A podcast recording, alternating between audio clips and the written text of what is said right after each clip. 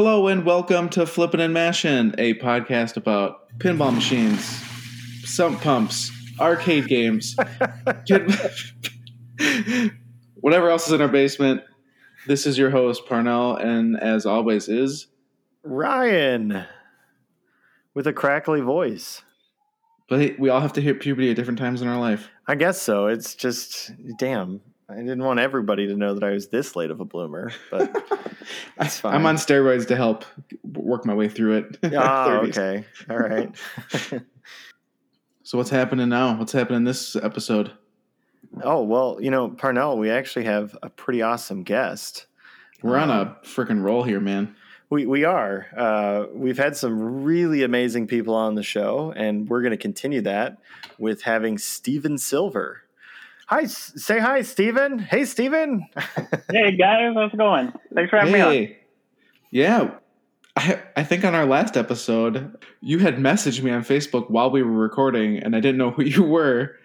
I then learned from, I think, Nick Baldridge, who you were, and it was really exciting to st- be chatting with you on Facebook. That was a lot of fun. Uh, after the fact, listening to the playback of the show and hearing the exact moment whenever you got my message, because I was uh, complimenting you guys on a previous episode. So I was kind of blown away that someone uh, of your famousness actually messaged me out of the blue. That was pretty sweet. Um, so it's... I wouldn't call me famous, but I appreciate it. uh, so it's great to have you on. We can kind of dig into your past, future, Well, okay, wait, hold on, hold on. There's a question you got to ask first, Parnell. Don't be skipping ahead. Oh. Yeah, come on. What is it? Uh, Steven, are you drinking anything? I am drinking some delicious H two O right now. It's uh, late, and I'm putting the kids to bed a little bit, so that's okay, it. So I got to ask you the question since Scott Denisi was so enamored when I said I was drinking water. So is it tap or filtered? It is a bottle from Sam's Club, so oh, I'm sure they okay. filtered it at some point, but it probably came out of a tap at some point also. Well, I know Scott was really intrigued when I asked, and he said he might actually start lurking on our podcast. So, Scott, now you know he's drinking some Sam's Club water. Yep. only, only the finest down here in Richmond, Texas. Perfect. What, what about, about you, Parnell? No, no, you go first. Uh, so... The first drink is a vodka strawberry juice, and the strawberry juice, oops, sorry. The strawberry juice is from Trader Joe's. It's like a small four-pack of Red Bull Light cans. The next drink will be a mango cart mango beer. Wow. We'll see how I feel in the morning. Yeah, but it's so Monday, so about an hour it. into the show here. I can't wait. We will see. Yeah, yeah. So I am drinking a Chill Vibes uh, sour ale with cucumber, and um, I like sour stuff, and this is definitely interesting. It's really cucumbery, but it's not bad. Uh, I'd probably buy it again. It's definitely uh, doesn't make my gut feel rotten when I'm drinking it. So, uh, so like it can't so be far. that sour. Right, right. Okay. But uh, all right, Parnell. Well, now you can ask the next question. Go ahead, buddy.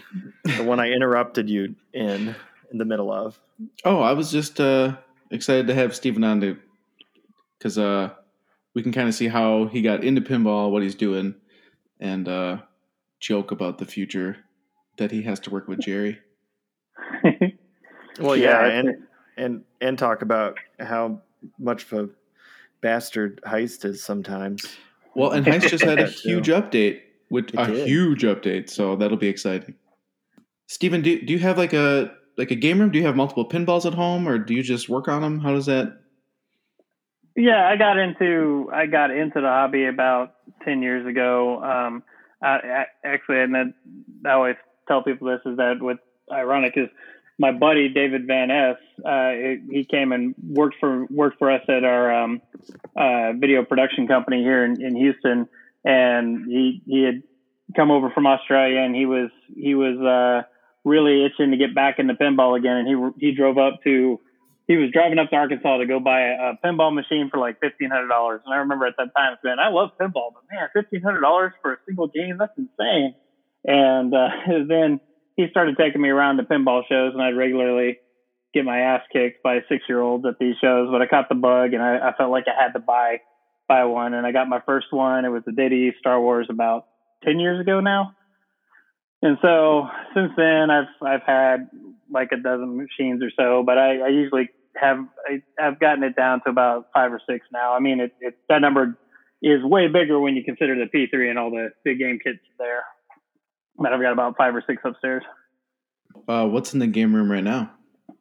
Uh, still got that Diddy Star Wars. I don't think I'll ever let that go, uh, just because it's got sentimental value to me. Um, uh, I've got a World Cup soccer still. I just sold my Whitewater. Um, I've got a uh, skate ball. I've got a nineteen seventies Gottlieb play ball that I won at a raffle at a guy's uh, place here in Houston. And then I've got my P three with uh, all the game kits and everything in it. That's a heavy-hitting uh, game room, man. Yeah, I mean, it's it's one of the things, like, I, I'm, I, I've gotten it down to the game, you know, the games I like and everything. But the thing I find these days is that I just want to spend all the time on the P three, honestly. So, have you played much Cosmic Cart online? Yeah, every chance, every chance we get with the uh, anytime there's a Cosmic Cart uh, Cart Racing uh, online meetup or something like that, I always try to throw Cosmic Cart Racing in there and jump online, because I keep saying this every every chance I get, is that head-to-head racing over the internet on these machines is the most fun I've ever had playing pinball in my house, you know. And I say this as a guy who's designed uh, uh, led a design team on a game, and I just love that head-to-head competition that uh, Jerry enabled with his platform, to where you can actually be uh, smack talking somebody over the Discord channel or whatever, and and they get a power up and throw the roadblocks up on my ramps and screw me over, uh, making my shots and stuff like that. I can do stuff in real time to uh, affect their machine, and I just I just love love it. I heard that they're trying to integrate the audio into the game. Yeah, I don't know. Uh, yeah, I just don't know um, where that, that feature set is. Jerry's talked about it. I just don't know uh, what the where that is in the development process. Yeah, I am just excited for that to happen, because, like you said, smack talking while you're playing is probably the best part of playing head to head. Yeah, and it's, I mean, it's a, it's a complex problem to solve. I mean, all this, like, I, I, I'm not a programmer, so all this stuff is black magic to me. But anything networking is a really complex problem to solve. But then you've also got all the different states, like how, how do you enable voice chats in the lobby and then in, into actual races and stuff like that. So um, I'm just in awe of Jerry and his team, the stuff that they're able to put out. And, and I learned about the, I mean, we, he had already, always talked about this feature, but Uh, things like that, and like Twitch Connect, I would learn about it, and then this thing would be in in reality being shown on online within a couple of months. So like when they when they when when they're able to focus on on that aspect of development and stuff, they they pull out some pretty amazing innovations pretty quick. I also, from seeing Ryan's game in person, which I think they do a good job of, it's like they over-engineer it so that it's a lot more reliable and takes a lot of abuse. So I like that too. So we'll, I don't think he'll just turn on U D P packet sends. I think he's going to put some time and effort into that voice chat. So it should be pretty fun. Yeah. Yeah. You said a bunch of words that I totally understood, but, uh, uh but yeah, no, it's, uh, you know, it, it's, it's definitely something that, uh, is going to be a challenge to do. But in the meantime, until that happens, we've got this community run uh, Discord channel, and it's got a voice chat channel. So anybody out there who's got a P three, I recommend they jump on that Discord channel. And then when we jump on the races, jump in the voice chat, and we can, we can communicate in real time at, it, as we're playing. And that, that really takes it to the next level. Part of this, I don't know where to start. Um, you kind of gave us a little bit of background on how you kind of got in, which is, uh, I was interesting. A lot, like for me, I just stumbled into pinball, but um, how did you get involved with Multimorphic? Yeah, so in uh, the so I, I've about, you know, that ten years ago mark, I started going to shows and, and, and doing stuff. And then I want to say it's my first or second T P F that I went to. Um, right before that, Jerry had a pinball news article that dropped that was displaying. He, I had, I had been following all the P-Rock projects that were happening. This is back when Bright Up Pinbot two point oh was just starting and other people were doing cool projects. And I was always interested in that custom pinball aspect of stuff that Jerry really, you know, created this whole industry when he, when he made the P-Rock boards to, uh, allow people to build their own games and, and do things like that. They showed this machine that he and his buddies had made that had a ball tracking screen in the playfield, and you you had these these walls and scoops that could pop up and these ramps and loops in the background and everything. And it was this this white box. It didn't have a back box for the head or anything. But I was like, that's going to be at T P F. That's the machine I want to go see. Like, I don't I don't care about anything else that's new that's happening. I want to go see that machine. And so I, I showed up at that show and I played the heck, and he just had some demo games. He had like the very first iteration of Barnyard and Rocks and stuff like that on the, on the machine. But I started talking, and then, uh, then Jerry went and gave his uh, seminar, and in his seminar, he brought his P-Rock boards and he brought some equipment up there on stage. And the, he was basically like, we're going to build a working pinball machine in about thirty minutes with this equipment. And he just started assembling things and typing a few lines of code and putting things in. And he had a flipping pinball machine on that table in thirty minutes with, with some, you know, whatever he typed in going across the, uh, the D M D display he had up there. And I was just blown away by this guy. I was super impressed. And I flagged him down after the show and, and said, yeah, you know, I work in video and animation and stuff like that. And I'd love to work with you at some point. And so uh, not long after that, I started doing the promotional videos and things for Multimorphic, and uh, been doing that ever since. And then at somewhere along the line, we started after Lexi had launched and C C R had launched, and I, I helped out with, you know, doing, recording the voice call outs in Lexi and, and writing and the voice call outs and doing animations for the, the wizard mode and, in Lexi, and uh, did some stuff with some other games. But he was saying we're, they were going to start this new game, and he wanted some, he was looking for who, who among the people who were working with P three in various ways, if anybody wanted to come on as a creative director for this game. And I threw my hat in the ring and I said, I'd love to do it. Um, I, I'm excited about it. I'd love to try. And he, he gave me the opportunity. And so uh, we took off through the races and, and made what I think is a pretty good game. It's an amazing game. Don't, don't, I mean, you can sandbag it, but it is an amazing game. Well, my deal is like, the, the, the thing about it is, can't really blame anybody out there because people just haven't had a chance to get their hands on it. And we just got hit by bad timing, right? Like the, our big coming out party was going to be T P F uh, last year. We were ready to go. We had everything ready. It was, It was going to make a big splash at that show, and then everything got canceled immediately. And so we didn't have any shows. And the the Multimorphic P three is something that you have to experience. Like, you can see videos of it, you can watch streams of it, and everybody who does, they always like, that's cool and everything. But you really got to put your hands on it and play it and experience it. And Heist is that way too. Like, you you you need to see the crane coming out and and and feel the interaction with. with bashing that crane the first time. And we just missed out on all that last year. So hopefully we're going to get to get it to shows this year. More people are going to be able to see it and experience it. And it'll be, um, you know, we'll, we'll get it in more people's hands this year. Heck yeah. I'm super excited because I have a, a very, very strong uh, suspicion that everyone's going to share the same uh, mentality that me and Parnell have, which is, it is absolutely a home run. Absolutely. That's the hope. Yeah, I'll, I'll agree that people need to play it because there's all these rumors that are said, or at least maybe people's opinions, and people are just taking other people's as facts instead of trying it for themselves. Yeah. You really got to get your hands on it, see the technology, see the direction of the entire platform, and you're, like, you're not buying one game. And I think that really helps show like the the future promise of the platform. And what I'll say is that at a lot of these shows, and we've been doing this for a while, like Jerry will come up and he will set up ten P threes, right? Or something along those lines. There'll be a lot of them. And he'll have each P three playing a different game that you can play, you can buy and run on your P three. So those ten machines taking up a, a ten game row can can live in the space of one machine in your game room, right?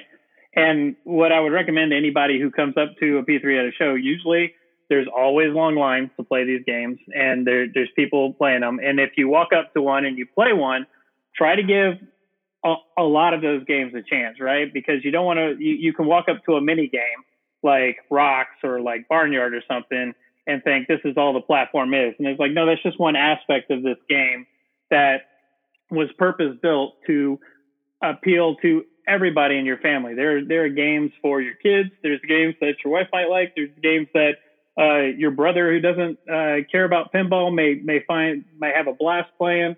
And th- th- that's the beauty of this platform, is that there's something for everybody.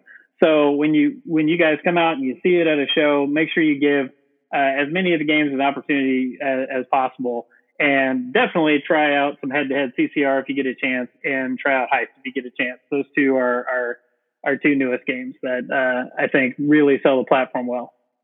Well, I know the Heist was the first P three game I played. And uh, it took me two two games to kind of get an idea of what I needed to continue doing. And then I was pretty much hooked, uh, especially watching Ryan, like, the first game Ryan just made me play by myself, and then we started doing two-player games. And then watching him, it started like things started clicking on, you know, collecting your your te- your crew and trying to get the different multi-balls and breaking people out of jail. Like, it's so fun to see. Who I forgot if it was Nick or someone we were talking to, where they got like got a bunch of people in jail, and then the fun was just to get everybody out of jail. Yeah, like the, the the whole concept of jail, like we were, that was, that was an idea I had early on that I really wanted to do. And, but, you know, there was a lot of talk in the team about whether or not essentially a negative gameplay concept would be well received and everything. And from my perspective, I was like, no, it, it adds another dimension to gameplay, right? Like you, you could, if you want to, just play to go for that sixth character jailbreak, which is actually really hard to set up in the in the regular game, because you have to uh, qualify two characters so that you can start a heist, and then you've got to fail the heist and then put everybody else in jail. But there's, you know, there's also other strategies, like if you if the first jewel you go for uh, in the game, there's this concept of going for jewels. So at the, to play a, a mini uh, to play a heist, you have to complete two characters, two or more characters, right? And each combination of characters you get allows you to go into that heist for bigger, bigger reward. So it's a risk reward situation. So you can go through and, and, uh, wait until you collect everybody and go for the hardest heist, or you can just collect two characters and go for an easier heist. But one interesting thing about the, the jail concept is that, let's say you waited till you got a five person heist to go and, and run that heist, but you wanted to go after all the jewels at that point. Then you've got to start intentionally jailing characters in order to unlock those those previous heists, the four character heist, the three character heist, and things like that. So I just love rule ideas like that that are different, you know, that you couldn't do on another platform that doesn't give you this big screen where you can you can explain these and have these context changing instructions on the screen and, and tell you, you know, what you need to do and and and create this really immersive environment where you, that does so much more work than a couple of blinking color changing L E Ds on the, on this, on the, on the playfield. Ryan, do you know what, have you ever got a, a jewel? I've, I've worked on getting a jewel. Uh, I, I didn't even know that was a the, thing. This goes back to my comment that Steven ended up hearing uh, in, I think, our last podcast, where I called him out a little bit, and I was like, damn you, Steven!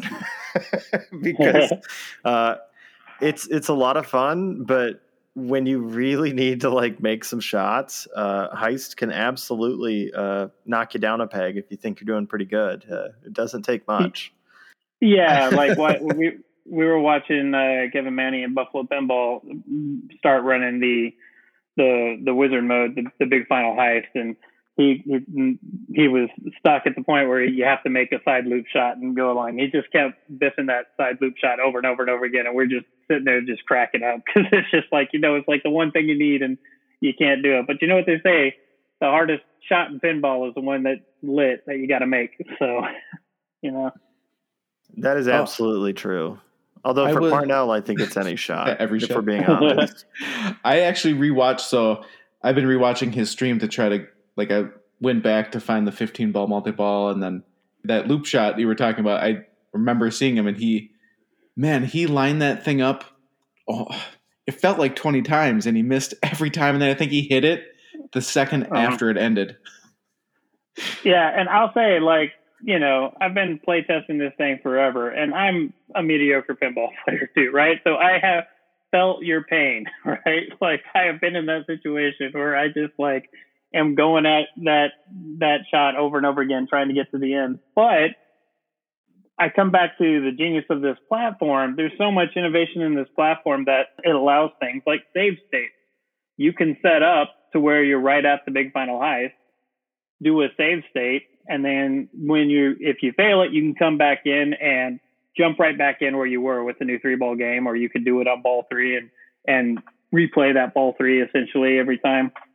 And you you can do these things to make even mediocre players or even poor players see the entire game. So, and and and practice things. You know, you can set up save states for different things you, you want to practice. Um, and let's say you're you're you the jailbreak multi-ball is really difficult for you. You know, you can set up uh, various combinations of characters in jail and just practice jailbreak multi-ball by loading up that save state every time. So. I, I don't know, like, I, and I'll say this also: anything you love in Heist, that's that's you can credit me, and everything you hate, you can blame Jerry. So, I'm kidding. No, Jerry. Uh, everybody on the team has uh, come up with like really, really good ideas to to craft what was a really loose idea in the beginning, and then came to what we feel is a really tight game that's that's that's wide and deep, and it's just got a lot of variety of gameplay in it. A lot of uh, variety of uh, options. The more I keep learning about the game, the more I uh, uh, realize that there's so much to the game. Um, like breaking people out can be its own game. And then the new update that just dropped with the big final heist, I don't know if Ryan kept saying, but it sounds like it's like a second game, or at least it doubles the gameplay. Yeah. So what we did on the big final heist, so the, the big final heist was the, Um, the, the way, and actually this way it started at this point, the way we, we started the game was we, we decided on the theme, right? From the very get go. And we, uh, T J Weaver, our, uh, mechanical engineer, who's absolutely brilliant. He's the guy who, uh, came up with the design of the crane and all these awesome mechanisms inside those buildings that divert the balls all different ways and, and are doing a lot of heavy lifting. Uh, he, he's the one that said, you know what, we should make a heist game. And we were just like, oh, that's, that's perfect. And so when you think about the, the heist tropes and things like that, heists are always built around the third act. You assemble your crew, you have little side missions and stuff, but you get to that third act where everybody's got their job. Everybody's got to pull off their job to get to the big ending. And then there's usually some, some twist or that you, you thought it was this way and it's, it's not that way. So we I always had that in mind, and it was a thing that, that I always knew I wanted to, we wanted to build and, and put into this game.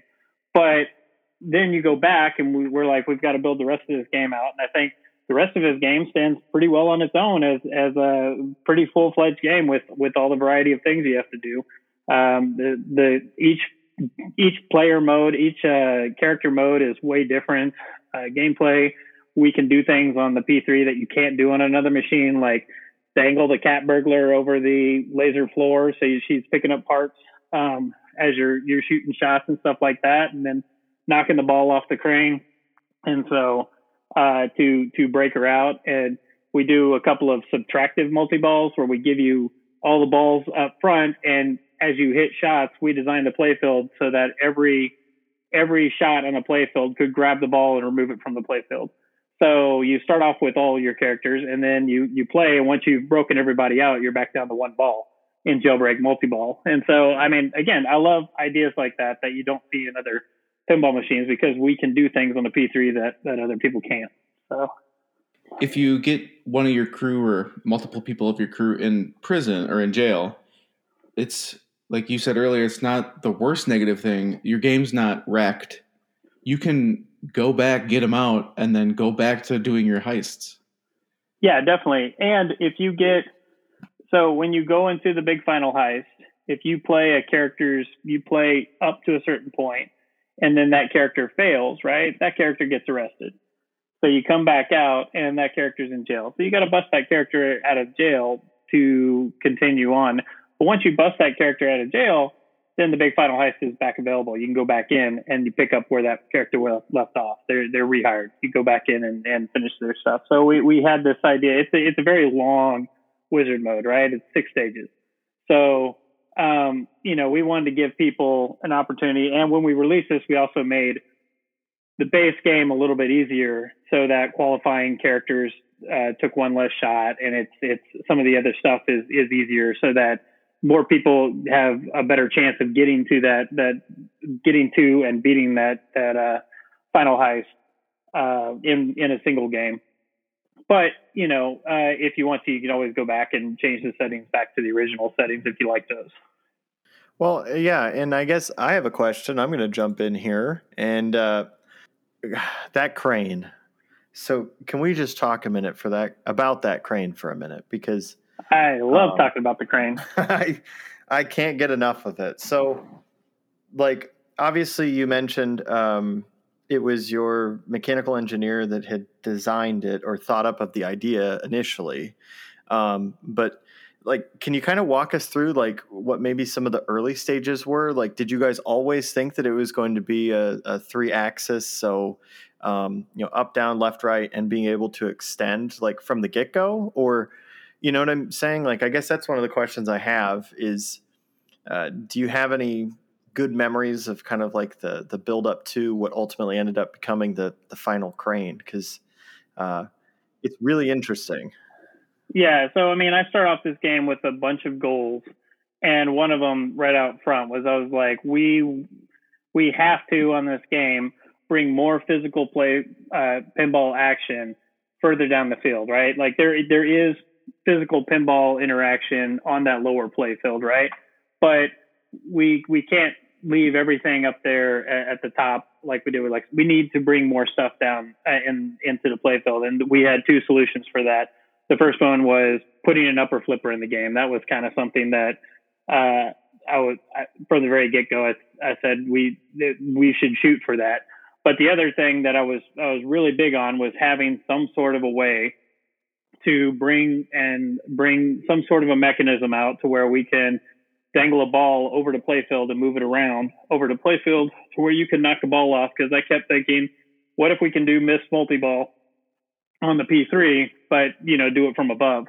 And I am a mechanical engineering dum-dum. I don't know anything about it, but I was coming up with ideas like, what if we could do like a three D printer gantry or something like that, that would come out and, and like a head that would move around on, on these different axes and stuff. But we basically came down to giving T J the goal of figuring out how to get some sort of an object that can suspend a ball over the playfield in three different axes. axes. And so uh, T J went back to work, and he came back with a couple of different, the, the first design of the crane had more, more pieces to it, um, you know, more individual pieces, but he, he kept working on it and refining it and everything. And originally we had like a screw drive in it, and the screw drive was slow, and we were like, no, this thing needs to be fast if it's gonna if people are gonna mess with it. And D J switched out for like a belt drive, and that thing just flew, and and it it has exceeded all expectations that I had. This thing is way cooler and way better than anything I expected us to be able to do.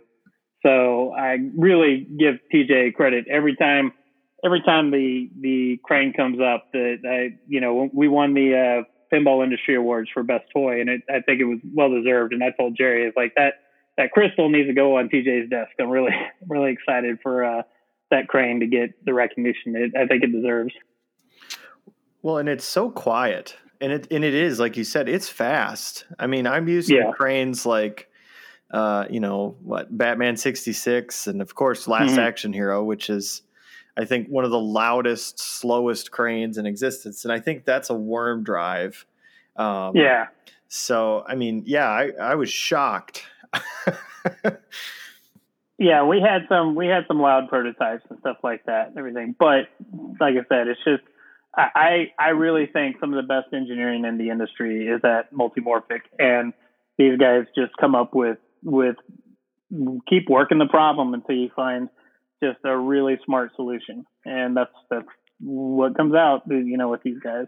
And if you go and you look at how a P three is built, you're just going to see just brilliant solutions all through that system for, for doing stuff. It, like, it's a heavy playfield to pull out, but they've designed the inside grooves of the cabinet to let gravity assist you in pulling it out to where you can get in service position one fairly easily. And then, and things like that, little touches like that, that you don't notice unless you go looking for them. And that, that's just the, that's just is what the company's all about.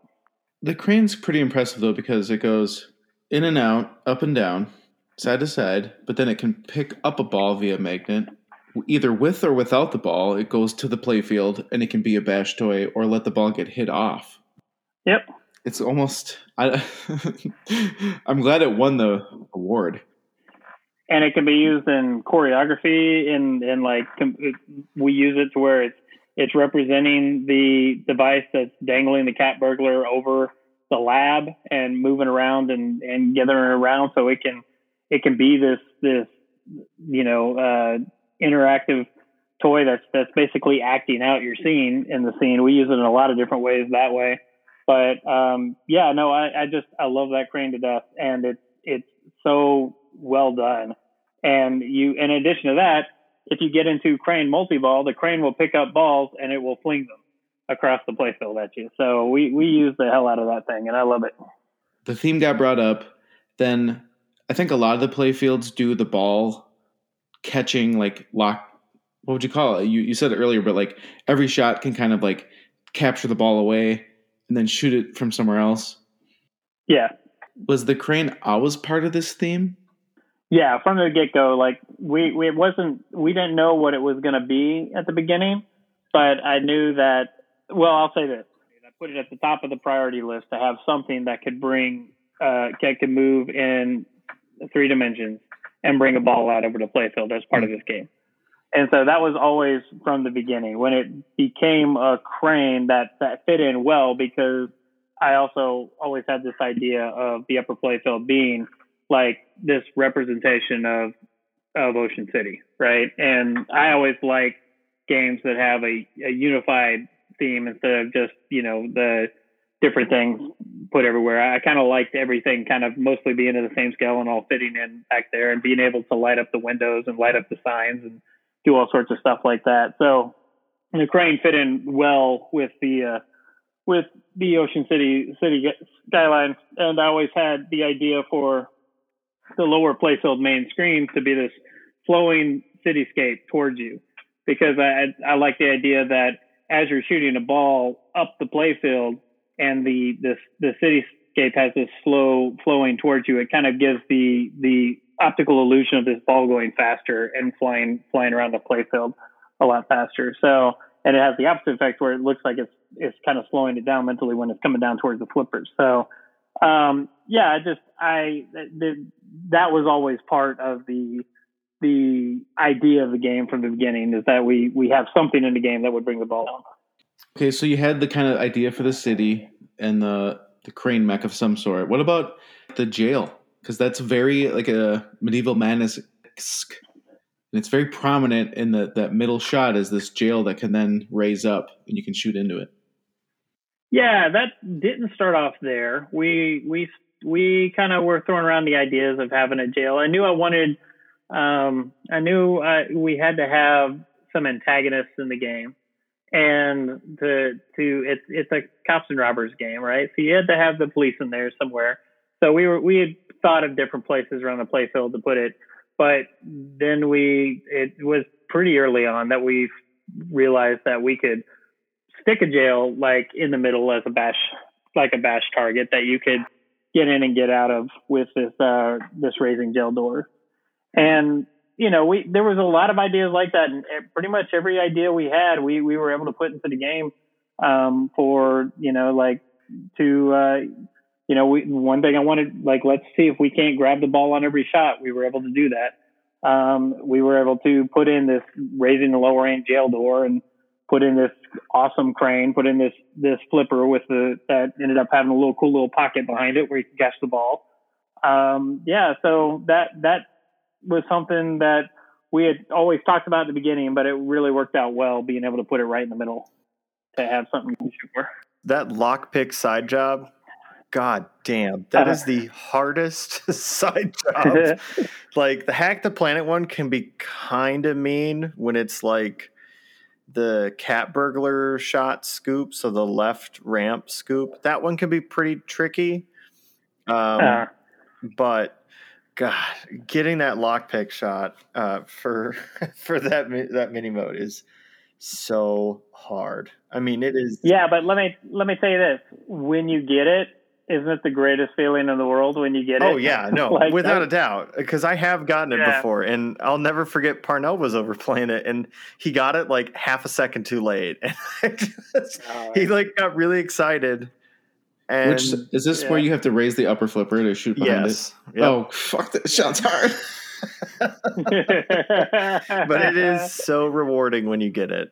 Uh, and seeing, yeah, we um, go ahead. The first time I we straight we set up uh, Phil Grimaldi from Space City Pinball came over to my house early on, and we streamed uh, my game from my house uh, uh, early on. And the whole time, like Phil, Phil is one of those world class competitors. Like he's really great at pinball. But we were both like sitting there playing through it, and we every time the pick and roll would come up, it was a big deal. We were trying to do it. And then Phil left to go to the bathroom, and I got a pick and roll, like, right when he was gone to the bathroom. But I was just like, he's never going to believe me that I did this. And then I realized, oh, wait, it's on the stream. He'll see it. So I've got proof. But, yeah, no, it's it's it's a great feeling when you hit that. And, like like I said, not that we've got easy ones, uh, fairly easy uh, side jobs and uh, more difficult side jobs.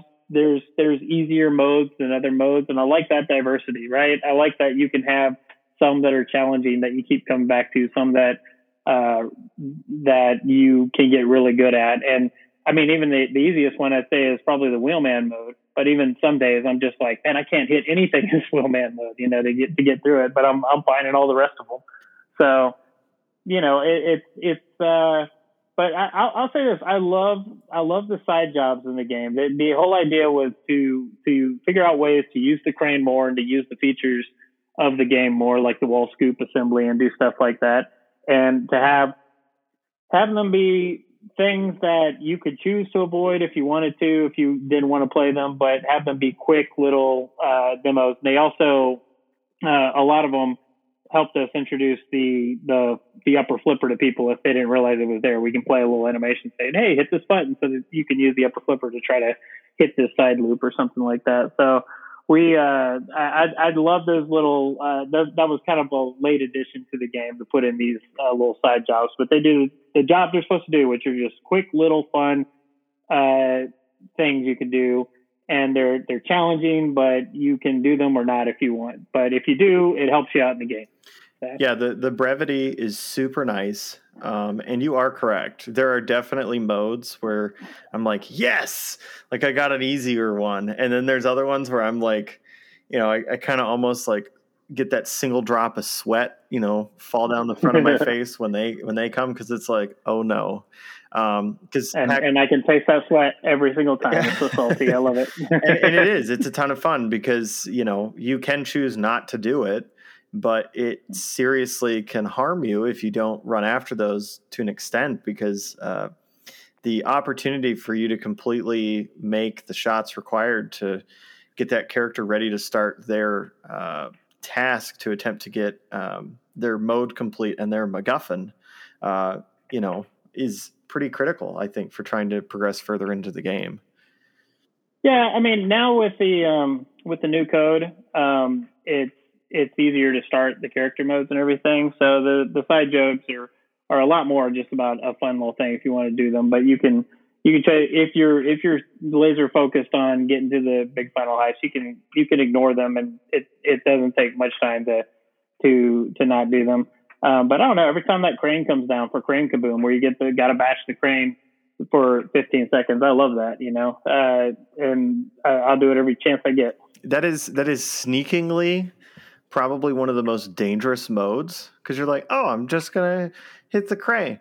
Mm, I, mm, you gotta be careful well, how you're I, hitting that crane, because yeah, the, the crane isn't like you think it's easy, and it it can be, but at the same time, it, it's um, it can be a dangerous yeah. shot, and that's what's kind it can of be a dangerous shot. I think.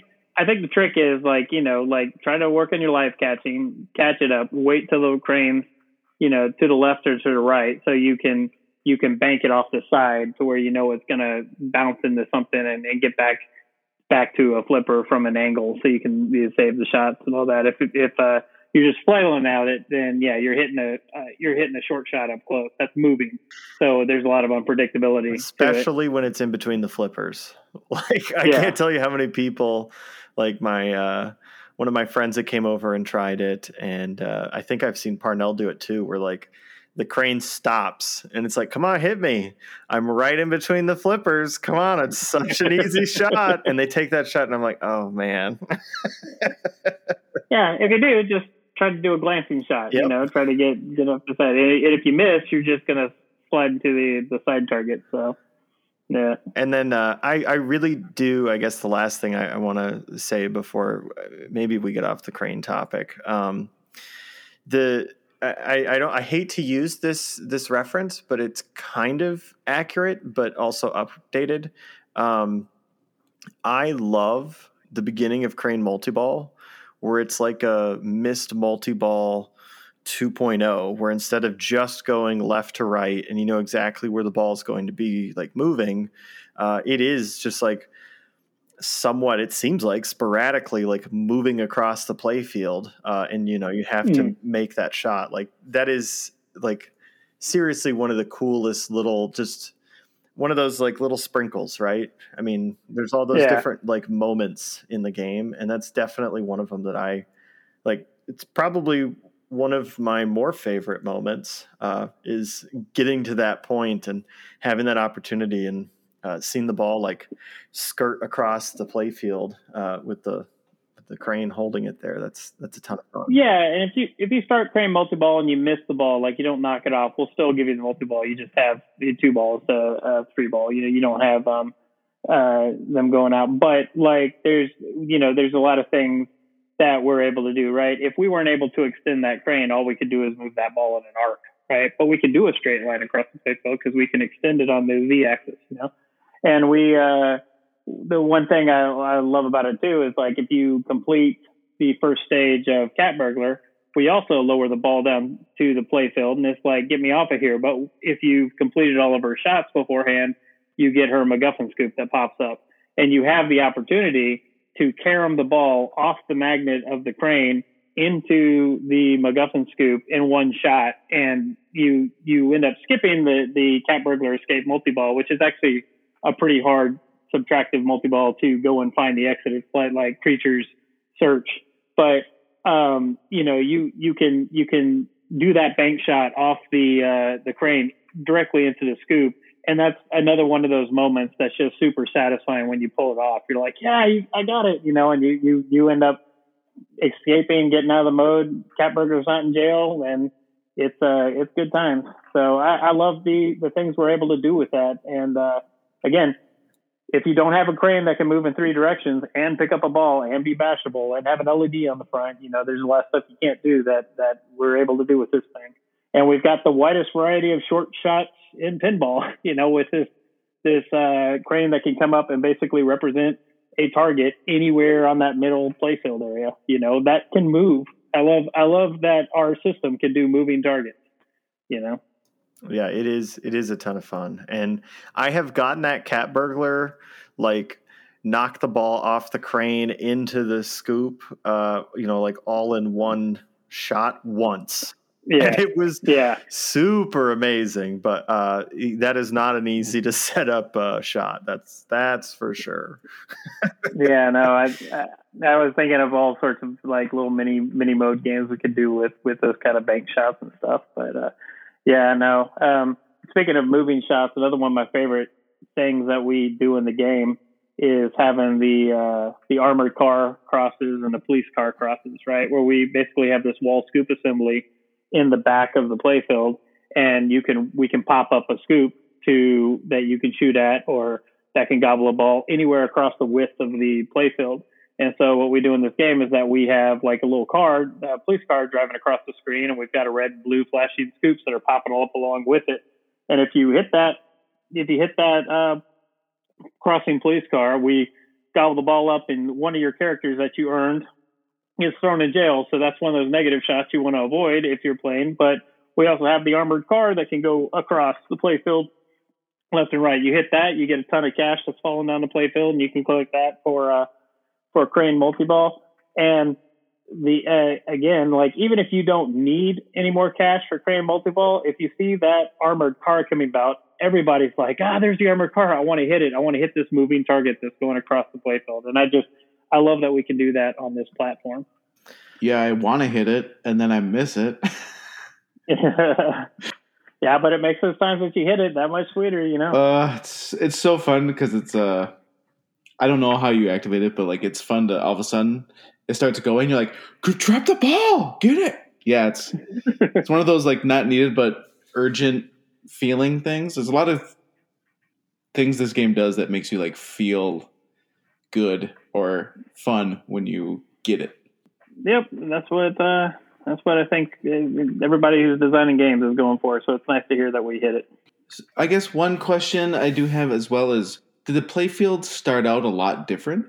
Um, we went through a lot of different iterations, a lot of different ideas, but it wasn't crazy different. Like we, like I, another one of those concepts that I liked at the beginning was, was like I, I kind of like I like the ability to alternate ramps to go the ramps that feed the opposite flipper, so to go left to right. So I was like, if we can get the ramps that go to the other flipper, at least on this game, I I, I like that. And um, we, the, you know, the main concept is having a flowy playfield that that you have a ton of combo opportunities, but you can also grab the ball. We can stop the ball at any any shot to to do things with, and then.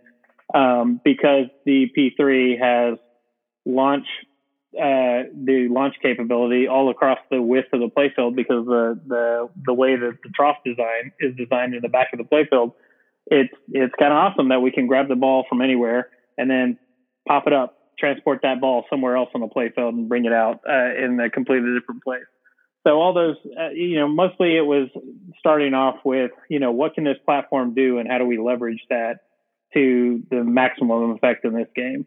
And uh, so, yeah, from, from the get-go, we kind of had that in mind. And we, there was, of course, lots of iterations with um, with the, the layout and different things changing, um, being able to have the, we call it the high wire, going from the, uh, going from the, you know, the back behind the, the left ramp that, that leads across the other side to the, to the crane ball lock.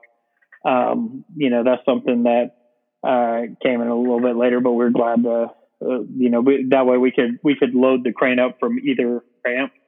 And so, um, and we could launch a ball and put it on the crane from our, from our launcher back there. So yeah, not, not too much change, uh, over the course of it. It's just, it's just a lot of refining over the, over the development cycle. Sure. Like, yeah, like the little tweaks to make sure it shoots right. Yeah, that and, you know, just, uh, yeah, just, yeah, just, but yeah, mostly just tweaking to make sure it shoots right and make sure that it's, uh, what's the word used? Kinetically satisfying? Yeah, that. Heck yeah. It is definitely very kinetically satisfying. Uh, I uh, I think somebody else has a trademark on that. Well, yeah, I mean, they, they have something very similar, but yeah, yeah, it's, it's, it's very, um, uh, yeah, it, it's good. Good stuff. So, Steven, one of the like really amazing super cool things that you guys have done with Heist is the new wizard mode that you have is a fifteen ball multi-ball. So yeah. uh, I guess the first question is, how did you guys necessarily stumble upon that number exactly? Um, was it just fifteen? Because I, I did notice before this update came out, you guys did have on the back of my module saying the game needed fifteen balls, but I didn't think anything of it at the time. Yeah, so um, that was one thing that we had talked about early on. Um, the the way the, the trough works in the back of the P three is that, you know, the balls all line up. So, like, to, to line it up with our, you know, uh, buck over on the, the V K on the right side, uh, you know, you, you've got a stack of balls leading there. And so, like, to, to stage the balls in different places around the play field and to have reliable launches when you need them um, in those play field, it, it, it's designed around having a lot of balls. Uh, Lexi shipped with twelve, I think. C C R required thirteen, and for us to put everything around the play field, it uh, was gonna it was gonna require fifteen balls to to set that up. But early on, we we kind of had the notion, and I know Jerry had talked about it early on about you know we we can do a massive multi-ball like this, and and uh, like uh, so that was whenever we like I said we started with the the the third act. You know, that was the most obvious thing to do. I was like, well, that could be, in my mind, I was like, that's what you get to. You get to this massive multi-ball at the end of the wizard mode. And uh, that's your reward. And you got to get through that, survive the fifteen balls and, and hit all your, your targets. And you got to hit this big final shot to, to finish the big final heist. And so, um, yeah, we, we always had, So the, the idea was always there. It worked out to be fifteen, and that that uh, you know whenever we got through designing where we wanted all the balls to be, because we also have balls staged in the back at, a, at another up kicker, and so um, that just worked out that way.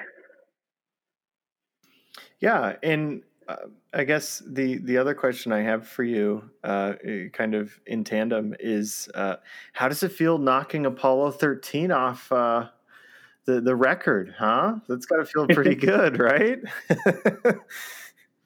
I don't know. I like Apollo thirteen. I like the it's a it's a it's a neat gimmick and everything, but it's it's cool like the to have something that you've done that, that breaks the record. And I, and I think the I think the way I like the way we did it, which is to to save it for the very end, right? It's not this thing that um you know that. is like oppressive and overwhelming like early on. It's something you've got to work for and get to, and it's a and it's an event when it happens at the at the end uh towards the end, you know. And so um yeah I, I like that a lot. That's it's in everybody, and it, when you watch a stream, you watch somebody get there, when they finally make it there, you're just uh, it, it does two things. It also gives us a chance to set up um narratively on our screen. We've we've got these cutscenes in between it that tells the story of this big final heist that you go through it. So while we're loading, while we're staging all those fifteen balls, we got time to tell the ver- the final end of this story, the final bit of this story, uh, narratively. And so there's a, there's a lot of things I like about it, and that's uh, that's a couple of them. Do you like it when you hear the the loading of the fifteen balls? Because uh, on the stream, it was kind of funny when Kevin was like, "Uh oh, what's it doing?" And it's like ka-choom, ka-choom, ka-choom, ka-choom. And it's just like, yeah, oh, something big's gonna happen. Yeah, and and uh, Jerry and Greg Goldie did, did awesome work on the light show during the, the final wizard heist, and like every time a ball's coming across, we've got the, the light trail tra- tracing along with, with the balls as they're coming along. So you see every one of those fourteen balls get lined up on the on the right side, ready to go. And so it, it's a big build up to it. It is definitely one of the most, I think, one of the most immersive games that I've ever played, just because you do really get sucked into um, everything that you're doing. I mean, making sure that you're making the right shots, and you do have to be kind of quick on your feet with the cops coming. And uh, I don't know, I think they can come during a mode, uh, right? Um, well, no, we, we shut them off during modes. Did you? Because okay. the, um, yeah, because we, the, that's the, the whole concept is, is that the police are only there if you have characters to to lose, right? And so in a mode, um, we don't, you don't have the communication on the screen. You don't have the U X of saying like, these are the characters that I have on my team, and these are the characters that I don't. These are my team crew members that I've got, and these ones that I don't. So, and it, it also is something that would interrupt your shots in, in a timed mode, and we don't want to do that either. And so we, we, we leave them out during the modes. When you get back to the, uh, the main, the home mode, um, that's whenever, once you have characters, they start coming. And then as you get more characters in the game, they, you know, they, there's call outs in the game that's like, we're increasing patrols, sir. And they, they're sending out more of them, uh, you know, to, to, because you've been, you've been hitting Mister Big's properties all over town, and he's, he's wanting his lackeys to get on it and, uh, and hunt you down. And so they, it, it starts getting, uh, Um, more difficult to, I mean, it's not too difficult to get around them. If you can just trap up, you can, you can miss them. But I, I was, uh, watching somebody else run it the other day, and I was just like, my dream is going to be somebody break somebody out of jail. The last person out of jail, the big final heist is relit for that final shot, and they go to hit that final shot, and a police car comes up and grabs that ball right before it gets into the big final heist. They got to go break that person out of jail again. That's my dream, for that to happen to somebody, and they're, they're cussing me over the internet when it happens, but I can't wait for that to happen. Yeah, I can't quite remember myself, and that's why I kind of made that comment. There was something going on in the game, and I, I can't remember the other day where uh, I guess I wasn't in a mode, but I was really in a rush to do something, and I couldn't necessarily tell you exactly what that was, but they said, you know, oh, you know, the cops are coming. And I was like, I prayed, and I think I needed to shoot for crane multi-ball. And I was like, you know what, I'm just going to go for it. And, you know, let the, let the dog, the dogs of war eat. And, um, I biffed the shot, totally, totally biffed it. And, uh, I was so lucky, because for whatever reason, your, your, the, the, the game had been nice that one time, and it started the cops on the other side. Uh, ah. So it came from the left orbit over, and I was just like, oh, thank God. But, uh, yeah, it is like, you definitely, if the ball isn't in control, uh, you are definitely like, oh no, like, where are the cops coming from? I need to get this ball trapped immediately before something silly happens. Uh, Because, yeah, because yeah. I was bouncing around in there, it could just roll in the side of one of those scoops, and then it eats away. And then, and uh, and, and so I don't know. Like uh, th- this is one of these advantages about doing doing original themes, right? Is that you get to play around with all these ideas and do anything you want with this world, and create the whole world, and create all the characters, and and uh, do fun little ideas that aren't aren't within the confines of whatever the, the properties are, or what clips you have, or whatever else stuff like that. And so that's why I feel incredibly lucky that I got to do an original themed game. So, yeah, I mean, you, you definitely not only get the freedom to, to do what you want, but you get the freedom in what assets you can use, and what music, and what call outs. Because uh, another thing that I didn't really get to gawk about for a moment was just how absolutely amazing some of the call outs you have in the game. Like, I love Hack the Planet, because, I mean, that's totally a throwback to Hackers. I can't even, like, repeat some of them off the top of my head. But it's been, like, eighties and nineties, like, action movie quotes. And um, I, I love that they're they're not, like, necessarily overused, but they're sprinkled in there along with a lot of the other call-outs that are there. And uh, I definitely appreciated uh, some of the throwback to those like eighties and nineties movies that I kind of, you know, saw a few of the call outs uh, referring to. I thought that was kind of cool. Yeah. We had a ton of fun writing those call outs and recording those call outs. I had like fifteen hundred individual call out files at the end of the day to, to work from in this game. Whenever we got finished recording from all those, I mean, you think about it, you got six characters plus Mister Big, plus the four different variations of the police officers and things like that. So, Um, just, just a ton of fun with that. And I did, I did put a rule on our writing session. I'm like, all right, we're allowed to use the "in Soviet Russia" joke once, and that's it, which is really hard when you got a Soviet Russian character in the game. You just go to that well all the time. Yeah, what is that? that? In Soviet Russia, uh, what was it? I forget what it was. Ball Playview. Yes, yes.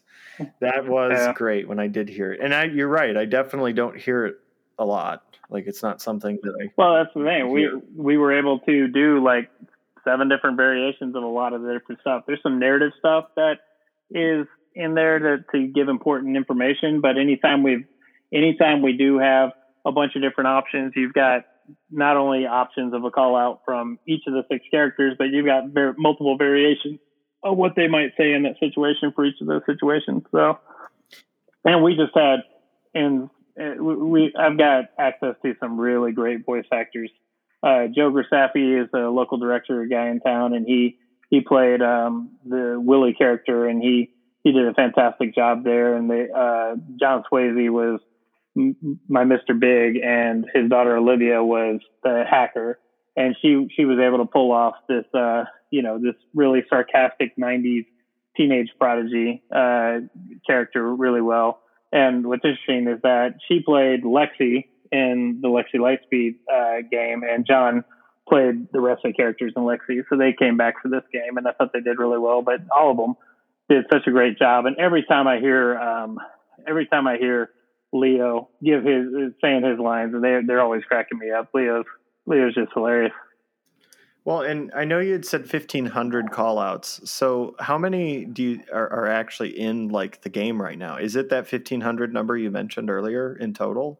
It it's something less than that okay. when we came down to it at the end of the day, because we that like not all of them worked and ended up working and everything, but it's quite a bit. And we've We, you know, did a whole bunch of stuff where it's like, now just riff for a while, say some good things. Say, say you're excited about making the shot or whatever, and some, some now you're bummed out about missing it, stuff like that. So, but yeah, we used we used a lot of it, most of it, you know. And plus, we we you know when we shipped the game, we still had another six stages to build and animate and create all those assets for for the.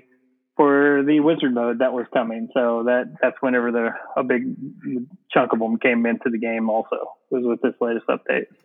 Yeah. And I I guess real quick, Parnell, before I uh, I let you go ahead and take it, is uh, I definitely can attest there is a ton of call outs. Like, I do not hear the same call out very often at all, which is awesome. So thank you for that. Yeah, yeah. I mean, it, it, some of it's unavoidable. Like, you get into modes, and there's certain instructions and stuff you're going to hear when you, you get into those modes and stuff. But uh, no, it, it's uh, I I had a ton of fun recording them and and uh, putting them together and, and, and getting them into the game. Um, there's one specific one that uh, when I went to school at uh, U T, and Matthew McConaughey is our famous alumni there, and when I was at school, I was I did a movie review show with my friends at the college T V station, and so we'd always get tickets to go to the um, screenings. And I think every year, whoever did the movie review show, it passed from one set of students to another to another. They'd always get these tickets and get to go interview the celebrities on the uh, red carpet. And every time they go to Matthew McConaughey, I don't I forget when it happened, but they started. They started asking the same the same exact question every time, as a U T success story. What would you what advice would you give students coming coming ahead? And he he always gave a different, extremely McConaughey answer every single time. And the one year we did, he's like, "What you need to do is you need to pick pick a direction: north, south, east, west. Doesn't matter. And give yourself about seven lanes to swerve." So I put this joke that I've been saying with my friends for like twenty years in this game. Nobody gets it but me and a bunch of my non-pinhead friends, but it just makes me happy. So happy every time I hear that that call out, because I know exactly where it's from. I've, uh, I have heard that call out before, and now it makes sense yeah. exactly where it came it from. Yep. Yeah, but uh, and, and any any celebrity likenesses are purely coincidental, lawyers out there, so just uh, keep that in mind. Since you used... Uh, some of the same voice actors from a different game, do you think that they either had a more fun the second time, or they kind of they knew what to do, so they were even better? Like, they knew what, since they did Lexi, they come back for Heist, they knew that this shot is going to be exciting, or so, so their inflection in their voice was more prominent. Um, yeah, I'd say like the sixth time around, they like there was less coaching about how pinball goes. But I'll say this: our like John Swayze, our voice actor, that guy is world famous in other groups outside of our group. He he does voices for a lot of anime projects. He's he's the voice of uh, one of the, a big character, one of the big bad guys on My Hero Academia, which is a big anime project. And so he's going to uh, anime cons all the time, getting people's signatures all the time. So he's a big deal elsewhere in the world. He's a world class voice talent. He can he can do anything you want and and anything. So I feel like I said, I feel. extremely lucky with with the entire cast of characters we were able to get in there, because they're all extremely professional, and I've worked with them on on video and, and film projects before, and so they know what they're doing. And so we we get in there, and they're, you're going to get a good, good quality product out of people whenever um they're pros. He's a voice in that anime. Yeah, he's um uh, what is it? Is uh which one's the? Is it All Might? I, th- I gotta look it up. I only know of it. Of I've never actually watched it, yeah. but I'm like very aware of it.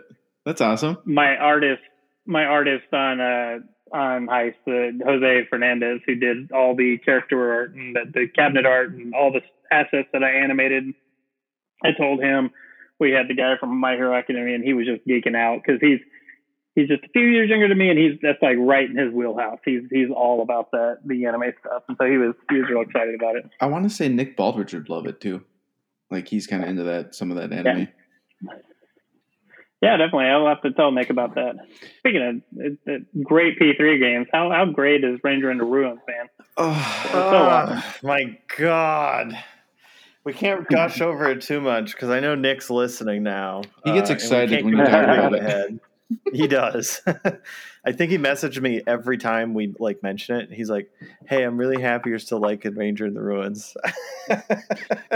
Yeah, but you just talk about like he's, he's just such a great guy. He, he's I've, I've hung out with him at a, at a show, and you see what he's he's doing with other games. Like his, I played his uh, his multi bingo game at T P F, and it's just awesome. It's he he totally gets, especially for a guy that's so involved in like that pre-war and, and, and, uh, E M era and everything, like grokking and understanding what we're doing with the P three. I, I, I just love that. Cause I'm the same way. Like I love these pre-war games. I think if you go back and look at some of the stuff that Rockolo was doing in the thirties, it just blows you away.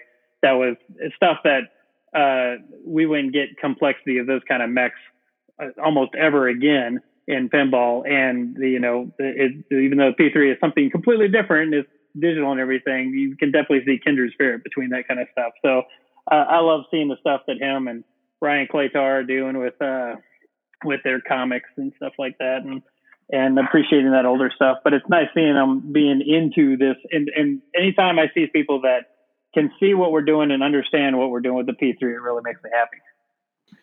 I'm excited uh to see his game on the Heist playfield, just because it's like the first game on the Heist playfield that's not the Heist.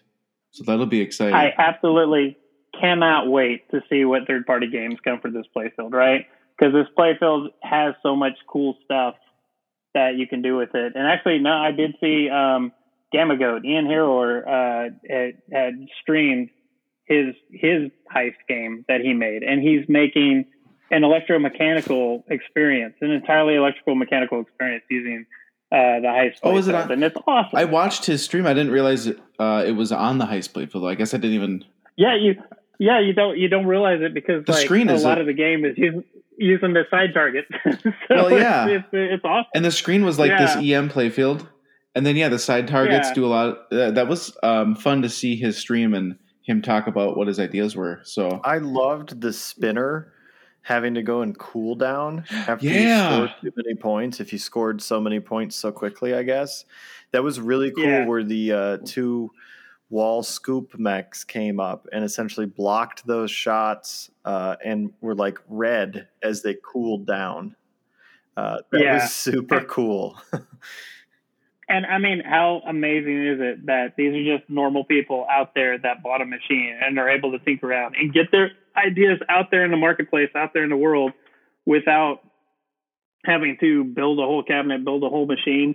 Uh, they can leverage the S D Ks that the uh, the P three has, and I love that stuff. I, I like I said, I, I genuinely every time we did this, I was like, when we when we built this machine, I was like, I just cannot wait to see what people do with this playfield with their own ideas and and put stuff out there. So we'll start seeing them. They'll start popping up. And if you're out there and you're wondering about a P three, and if it's, if you want to buy it for Heist or maybe buy it for C C R, or you love Lexi or something like that, you buy it once, you're into it, and this stuff is going to come. Like, people are going to make new stuff for this thing, and it's going to be ideas that you wouldn't see get through another uh, uh, manufacturing process or anything like that. You're going to see ideas that nobody could pull off with a traditional painted piece of wood. You know, you, you, you're going to see just amazing stuff come through. Like, you know, like a, a single ball roguelike game that you, you come across uh, the other people in the world who have played that game and left their last item that they collected that you could pick up. And, and it's just, that stuff just gets me so excited about the platform. And every time I see that, I get as excited as I did the very first time I saw, you know, that white box in the T P F showroom floor, just with a rudimentary uh, game of Barnyard. I was just like, there's so much possibility here, and I love it. Yeah, it seriously uh, gets me all kinds of excited when we either get to see people uh, coming out and talking about games that they're currently making themselves, or, um, you know, occasionally getting um, to see progressions on the games that are already out that individuals are working on as well. Um, you know, I didn't know that Gamma Goat was working on an E M like uh, experience on the Heist platform until pretty recently, uh, maybe because I wasn't paying one hundred percent attention to everything that goes on. Uh, but it was seriously really awesome to be able to see that and see something that you would never, I never thought I was going to see an electromechanical game on a P three.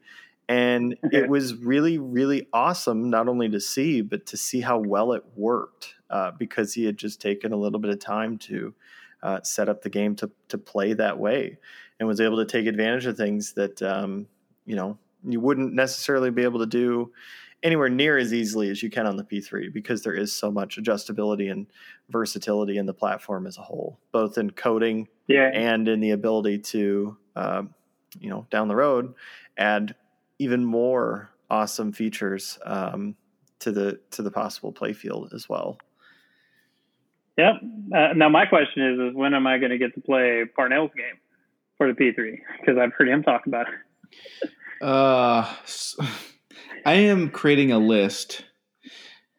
I don't want to give too much away on stream, but or on the podcast, but I have a lot of ideas and they excite me. So I need to uh, I need to start rolling with it, because, right? Well, I, and I, I think that's it. Like you, like you said, you didn't know Gamma Goat was working on this until they had something that was ready to show. And that seems to be pretty well fought. And I think that's some good advice to take as you're doing a machine. Like, like keep your circle close and get something that you're ready to show the world. And once you, you do, you, you show everybody, and, and people are blown away with what you're, you're able to, to reveal. Um, I too, but yeah, I I'm just, actually working on a game as well. Awesome! Uh, we got it. We got two more new ones coming. What? I'm I'm excited. Yeah, I've uh, been talking to Nick a little bit about oh, it. Okay. Uh-huh. So, um, Parnell, you know about it too. You just forgot, apparently. Uh, we'll edit that out. oh, but, okay. Uh, yeah, no, I, I do have a game that uh, I I know exactly what I want. I just need to figure out how to make Unity do it, uh, which is pretty exciting. Yeah. So. Um, Yeah, yeah, and Unity U, uni, Unity is a framework used in games all over the world, and uh, the the thing is, is like I'm not even remotely a programmer, and uh, I'm not a mechanical engineer. I'm a I'm a video guy, an animator, a creative type, and I got to make a game on this platform because all it really takes is it, it, when you don't have to go and build everything from the ground up and, and be a master of every single domain. You can, you can get with, you find that one friend who's a programmer, you get to find that one friend who is good with art and stuff like that. And you can, you can get, uh, get together a very small team and put something together and release it to the world without having to source a single part. You know, you can, you can do it, uh, through that's, that's what, uh, Nick did with Ranger in the Ruins, right? He, he has a game that was nominated for Twippy Awards, and I voted for several of them for Ranger of the Ruins on, on the Twippies, you know, that without having to manufacture anything. And I think that's awesome. I love that democratization of the uh, the hobby through this platform.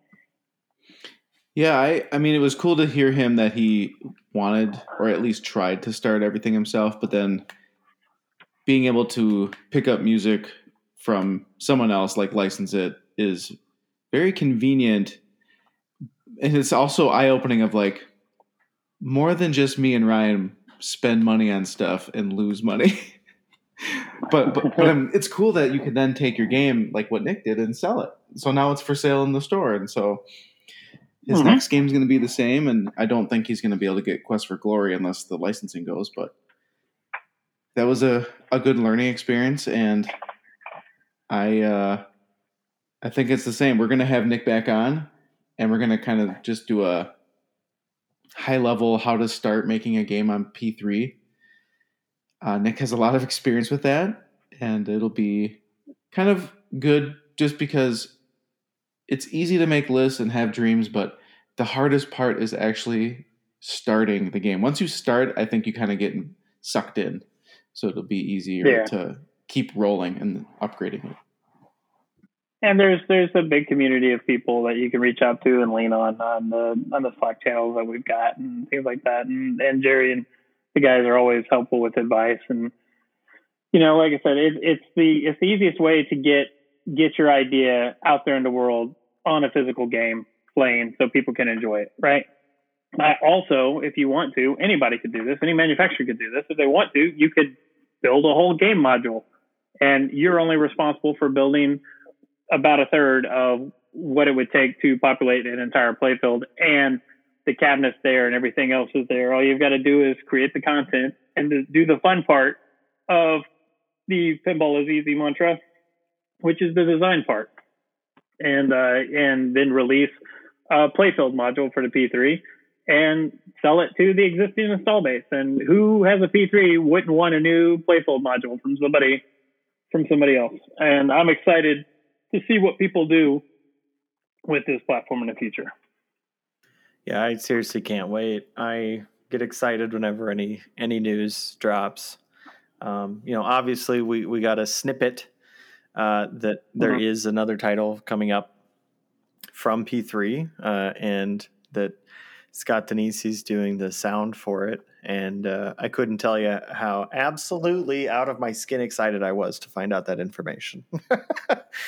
I probably like was on a high for the rest of the week after talking to him about that, because uh, there are some truly amazing things that we've gotten to see thus far, and even more that are probably just right around the corner.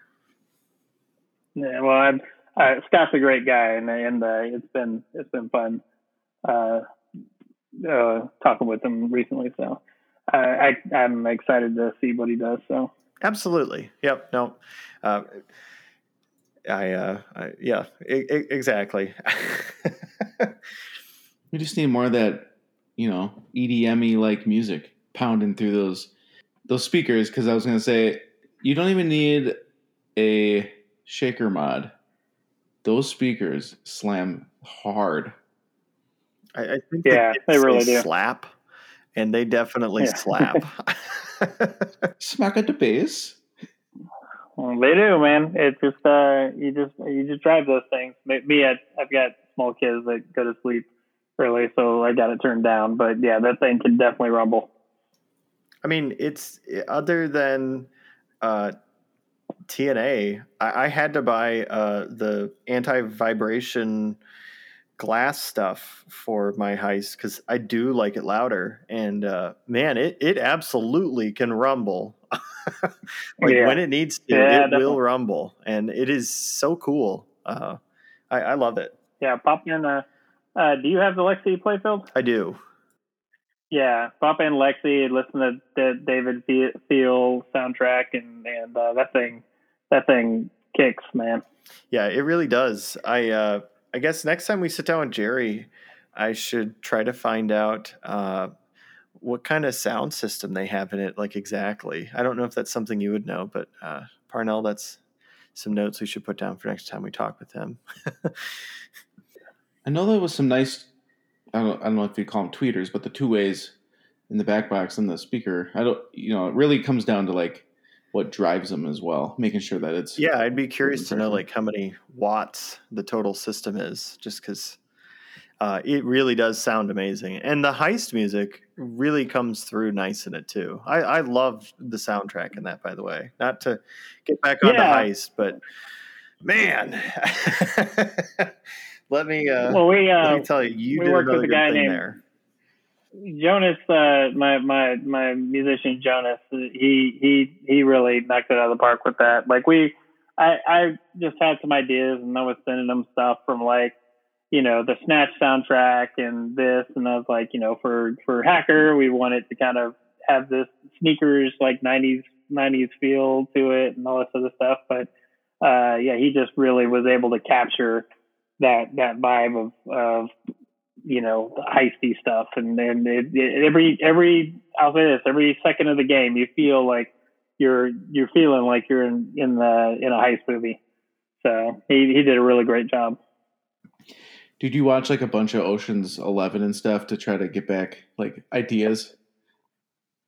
I, I spent a bit of time watching a lot of heist movies. Like I, I had already seen the Ocean's movies. I think Ocean's eight had just come out when we started. This, so, so we came out and we were like, yeah, that's a movie that they really did everything in the book. That was a nice thing, but you're able to come up with all the tropes, and we would go through and like list all the, the tropes that we're trying to hit. And, and, uh, so one thing that's so great about the theme is that it's so universal. Like people know all the, the tropes and everything else. And you just have a lot of fun playing around in that space. And, uh, who doesn't want to be part of a crew that's breaking in and stealing jewels and, and stealing cars and, and trying to take down a, uh, a corrupt billionaire in your, in your city. Oh, another quick question here. Uh, what's your record for most cross-town combos in a row during that side job? Because if I get to that point where it's like, let's see how many you can do in a row. Uh, one, one is the correct answer there. I think I've gotten about three, but that ball comes screaming around the uh, the thing. So if you if you get into a groove with it, like your second time has got to be a little quicker, your third time's got to be a lot quicker. But yeah, I think I've gotten about three on there. It's about um, all you can do. But the real reward is just getting to that that third stage where it's like, let's see how many times you can do it. You know, that's that's the that's when you know you've made it. You're you're a, you're a cross-town champion at that point. In my book. Yeah, it, it definitely is a fast shot, especially when you don't have a uh, a scoop catching it. Yeah. And, and that was the, I mean, that the geometry on that shot turned out to be something we, we weren't expecting in the beginning, but turned out to be a real happy surprise. We're like, you can hit the outer orbit, the left ramp, the side loop, the inner orbit, and you can hit the jail all from that upper flipper. And it's like probably the, the most useful upper flipper I've seen in a pinball game, where you can, you just hit all sorts of stuff with that. And there's been times whenever I, it's launching a ball out of there and I've got the jail open for something. And, and, and I'm just like, I'm, I'm going to get it in that jail. And, and I'm able to do, again, it's, it's a little mini, mini accomplishment that it's not specifically designed to do, but you can do. And it, it just feels great when you can pull it off. And so, I love the variety that that, uh, that flipper gives us. Okay, so I'm not the only one, because I know Parnell's even seen me where I've made like the left orbit and the left ramp before with the upper flipper. And it is really cool, the diversity that that upper flipper has, because it's not like it's just that one shot. Uh, and I think a stand-up or two over there as well, if you... Uh, oh, yeah, you yeah, you it. get the, the stand-up... I, our, the, the stand-ups, actually the stand-ups aimed right at it, so that A T M target is kind of meant for the side flipper, but you, you can always carry them the uh, lower flipper shot off of it. But uh, yeah, you can you can hit the police locks, you can do all that. But yeah, it's it's it's uh, actually in that first stream we had, um, one of the things we clipped was, uh, and I was not having a particularly good game, and then I went into, that's the other time, as soon as Phil Grimaldi, world world. class pinball player, leaves the room, all of a sudden I had an upper flipper, outer orbit, inner orbit, outer orbit combo from that upper flipper, like all three in a row. And then right after that, did a uh, do a pick and roll catch underneath that upper flipper from the, for the uh, the thing, and it was just the, the greatest thirty seconds of pinball that, that he didn't see. So that, that's how it works with you. It's like you, you, you, you don't play well until, you know, you can't, nobody's watching. So, or when you're in a rush, that's another thing I've noticed. Yeah. I'll turn on a game and I'm like, yeah, I got five minutes. And this game normally kicks my ass in five minutes. And then all of a sudden you end up having like a twenty-five minute in your game and you're like, damn it. Like I'm late to where I'm supposed to be going, but I'm having too good of a game to like stop, you know? Uh, yeah. That always seems to happen to me. Yeah. I don't know. I mean, obviously like you might listen to this, you know, you know, I'm biased and everything, but I, I, I just, I, I've been play testing this game for three years now, like one, two years of play testing. We've been working on it for like three years, doing doing everything to to animate all these assets, create the massive amount of content that's in this game, and and testing everything. And I still, every time I get up to it and and press play, I'm not I'm not anywhere remotely sick of it. I always find different things to do, and I find myself reaching for that start button again to uh to keep going for these things. And you know, like it some of it's leveraging the like I said some of it's leveraging the platform itself, like being able to start from a specific save state and practice and go from further on in the game and just make big final heist runs, things like that. Like I, I I still enjoy it a ton. So it's really satisfying to hear guys like you get on here that, who played it and get what we, we were going for, and, and I appreciate uh, all the kind words you guys have said about it. Uh, I absolutely love it. I know Parnell does too. He's, uh, I think, closing in on selling his A C D C so he can have almost a P three ready to purchase, which is super duper exciting.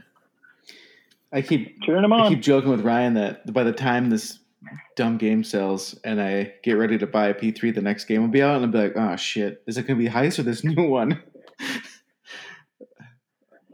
No, by by the time this beautiful this beautiful very attractive in the marketplace game sells, yeah, is what you meant. Yeah. So it's a super nice game. Yeah, it's just it's it's like it comes down to be, this is like the first game I'd sell, but when you have a collection of like pretty good games, it's like, well, it's a hard problem for me. It's going to yeah. be a great game for someone else.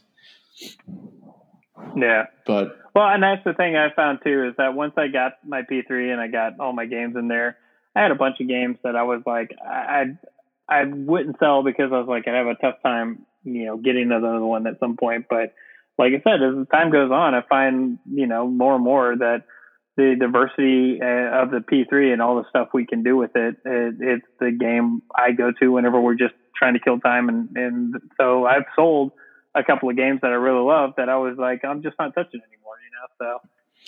So um, I, I think it's a good compliment in any game room, but it's something that I think every game room can benefit from, because there literally is something for everybody in your house. And there's things you can do on there that you can't do anywhere else, like but play people online across the globe and, and things like that. So that's my pitch for it, but genuinely, as an owner of the platform, I love everything about it. So my game room has shrunken to a specific size of, in theory, five games. And that's because of like the family and, and our remodel and stuff like that. So I'm getting rid of a couple. So I'm going down to six in the house. And the P three will be one of those six. And then I have to figure out what to do. But I love the idea of having a ton of games for the entire family, friends, like just a mix in one machine.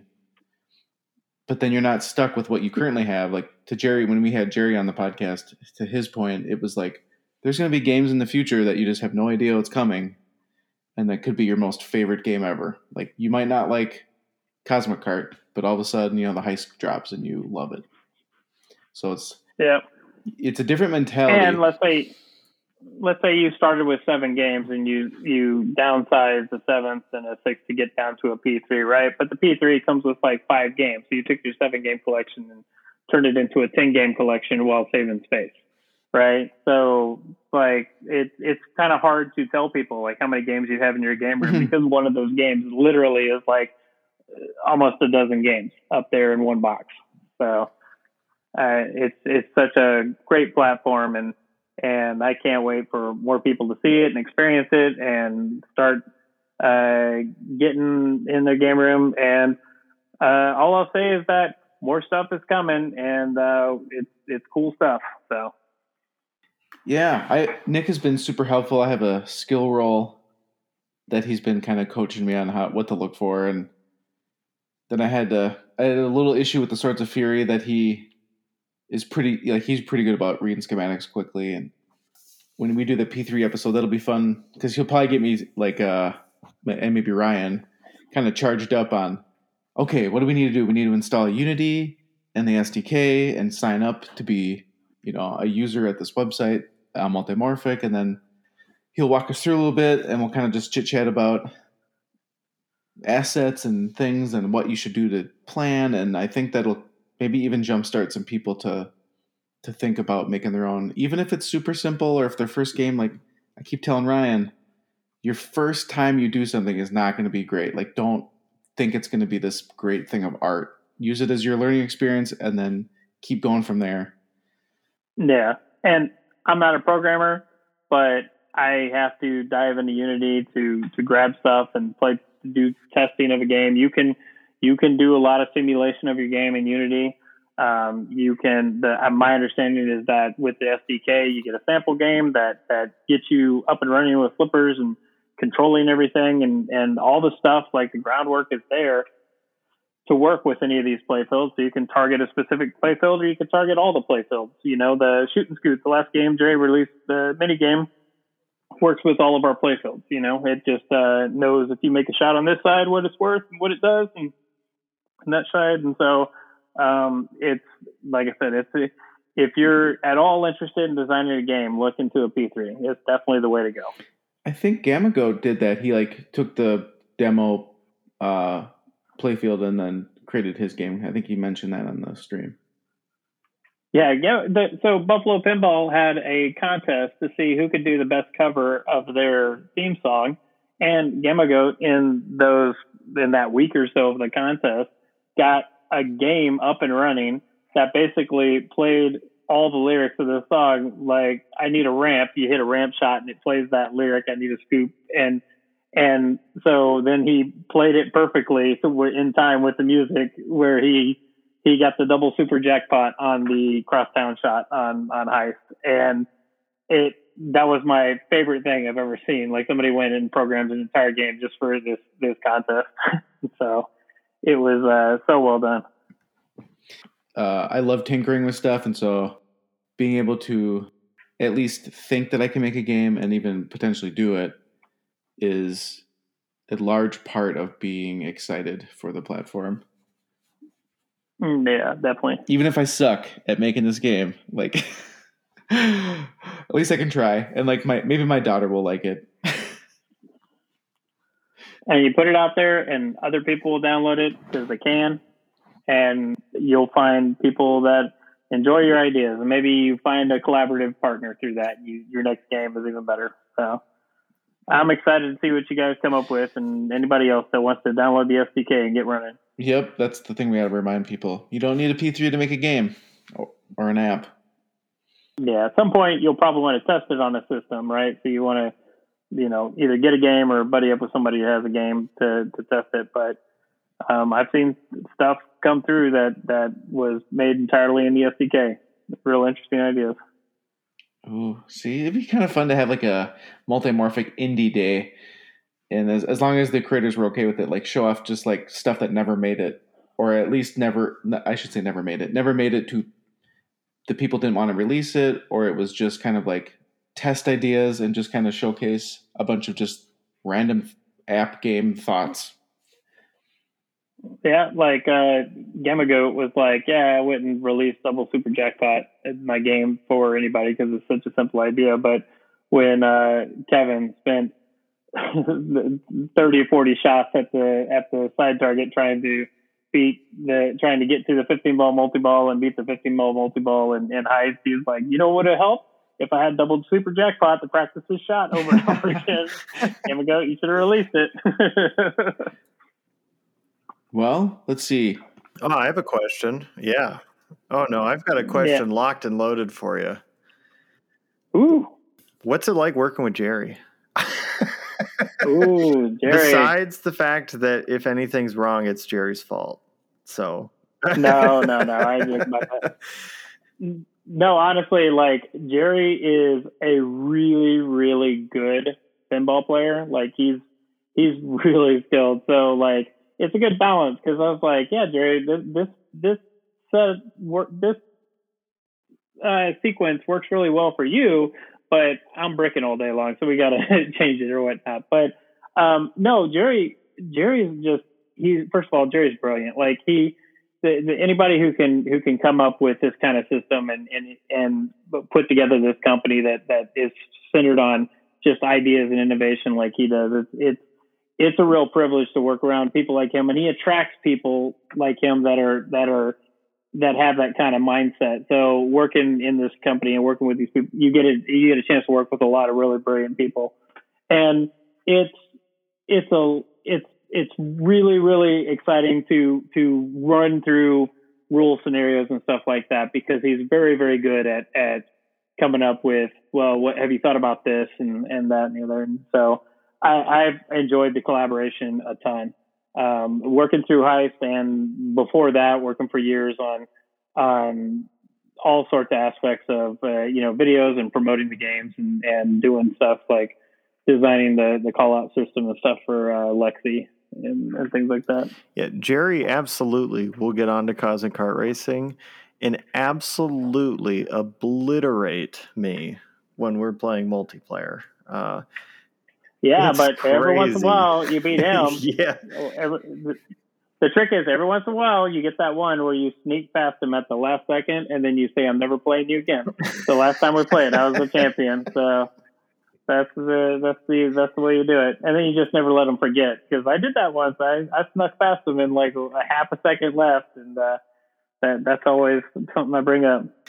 But another thing about him is that Jerry is, uh, So when Multimorphic was starting, it was at a time in the industry where there was a lot of boutique startups and stuff like that. And a lot of people going around and taking money and basically funding the development of games off of pre-order money and stuff like that. And that's something Jerry never did. From the very get-go, he was like, no, we're going to self-finance this because if anybody gives any money, that money has to be set aside for actually building the games and, and ordering parts and building the games. And then touch it. And I've had such respect for his integrity, his business integrity. And it's been hard. Like it's, it required a lot of sacrifice to do it that way, but he never for one second thought he was going to go and, and do something like fund this company with pre-order money from customers, because that makes customers investors in the company. And, and, uh, then it leaves somebody holding the bag when that money is gone and you've got to actually deliver those games. And so we've we've seen the rise and fall of, of a bunch of different people that have tried those methods of doing stuff, and he, he just never has. And it's it's been um, it's been a bootstrap uh, situation for a long time, and, and we and uh, but I I'm extremely proud of being associated with a company that has the integrity that it does, and, and that you know has always delivered on every promise it's made. You know, like has, has gone out and and you know, did what we said we were going to do. And so I, I, I appreciate that. Well, that is, yeah. I mean, I have gotten to interact with Jerry as well. And he has seriously been one of the nicest people that I've gotten to interact with in pinball, it seems like. Um, so yeah, Jerry is a super amazing, amazing person. And, uh, obviously I was in jest earlier saying, uh, you know, it's always his fault, but uh, he's brilliant. I tried oh, no. throwing yeah. ideas yeah. at him uh, about like games that you guys currently have. And he's like, yeah, you know, that's a good idea, but uh, it's not. uh, and he explains like, why uh, in, in really like yeah. vivid detail. So I understand like why that isn't as good of a de- idea as I thought it was. Um, but I guess that's one thing that I'll also say is like, he doesn't just say like no to something. He will go in and try to explain so you understand it. And uh, I, that's definitely something that you don't necessarily see all the time. Uh, and I, it's really, really cool. Yeah, no, Jerry's a, a, this, one of the straightest shooters I know and all that. And I, I've gotten to experience a little bit of being inside of, of Jerry's brain because you, you'll, you know, I, I've gotten this too where like I, I'll be like, I've been thinking about this problem every day for two years on development of this game, right? And then somebody comes up and they've considered the problem for twenty minutes and they're like, yeah, you know, you should have done this. And they're like, oh, that's, that's great. Yeah, you solved all, you know, it's like, it, uh, do you have like two hours to talk about all the reasons why we, we realize that's not going to work or whatnot. So incredibly patient, but again, super nice and like deals with, with, uh, the, the Multimorphic has some of the best customer service in the industry. You ask anybody who's bought a game from them, you, you, you hear how fast, Uh, Jerry and T J uh, get back to, out of their extremely busy schedules and help people out um, and do that. And that's a choice, right? You don't have to do it that way, and they're, they they do. So I, I again, I can't say enough nice things about them. Yeah, I've had uh, some interactions with them as well, and they have been super amazing to work with. Very Johnny on the spot getting back to me. Jerry said, uh, you know, anybody else who's willing to help whenever, any time of day. Me, not so much because I bother them all the time. But uh, uh, truthfully, um, I am very much blown away uh, and still in a sense of like awe versus some of the other manufacturers that are out there that unfortunately don't have that great customer service. So I will totally, again, echo, as I have many times, uh, the customer service is the best, like hands down. Uh, yep, and a two-year warranty, two-year manufacturer warranty. Like how how great is that? Right? Yeah. So yeah, I and the ability that if you have a problem with like a playfield or something, if if you can't fix it, you can literally send it back, and it's not like a huge deal to like pop a playfield out. And you know, heavens forbid yeah, if no, it got to that it's, point, it's it's easy to do. Yeah, and I've, I've I've heard this criticism a lot. People are like, "Why would you change?"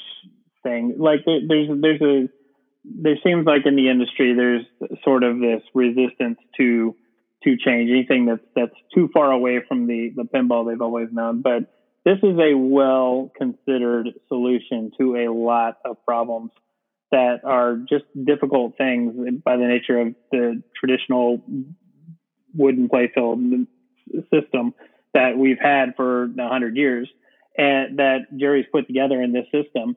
And it allows for stuff that you can do. Like if, if you're somebody who doesn't, has never touched a soldering iron or anything like that, and you have something that, that breaks, it's literally a module you can pop out and you can, you can have a replacement ready to go, ready to, to pop back in and, and plug a connector up and get going on, or you can send something back in and, and have it and be fixed. But uh, the, the, the maintenance story on the P three is a huge deal. It's something that, you know, is not a, a sexy bullet point that people talk about or consider a whole lot when they're when they're making their game buying decisions and things like that. But it, it's a real deal. Like it solves a lot of problems with with having to uh, to fix the game. And the the mantra of don't bring your soldering iron to the game, bring your game to the soldering iron is is true. Like I've had to make some adjustments on my Heist playfield for some, because I have an early release module and I, I needed to get some updates that have been shipped out since then.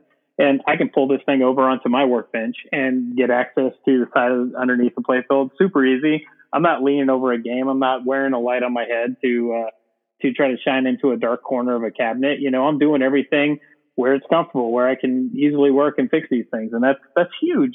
And if I know, like you you, you said, you had some issues with your playfield, you were able to send the entire thing back in and get it fixed and get it sent back, uh, you know, in, in almost no time at all. And that those kind of things are, th- that's not a choice from the other people because they can't, because you don't have modular systems on the other machines. They don't have the ability to do easy, uh, e- easier uh, maintenance solutions like this. So uh, all of this, all of these uh, problems that these are real problems in the world that the P three is solving, and they're solving them in in really uh, brilliant ways and really smart ways.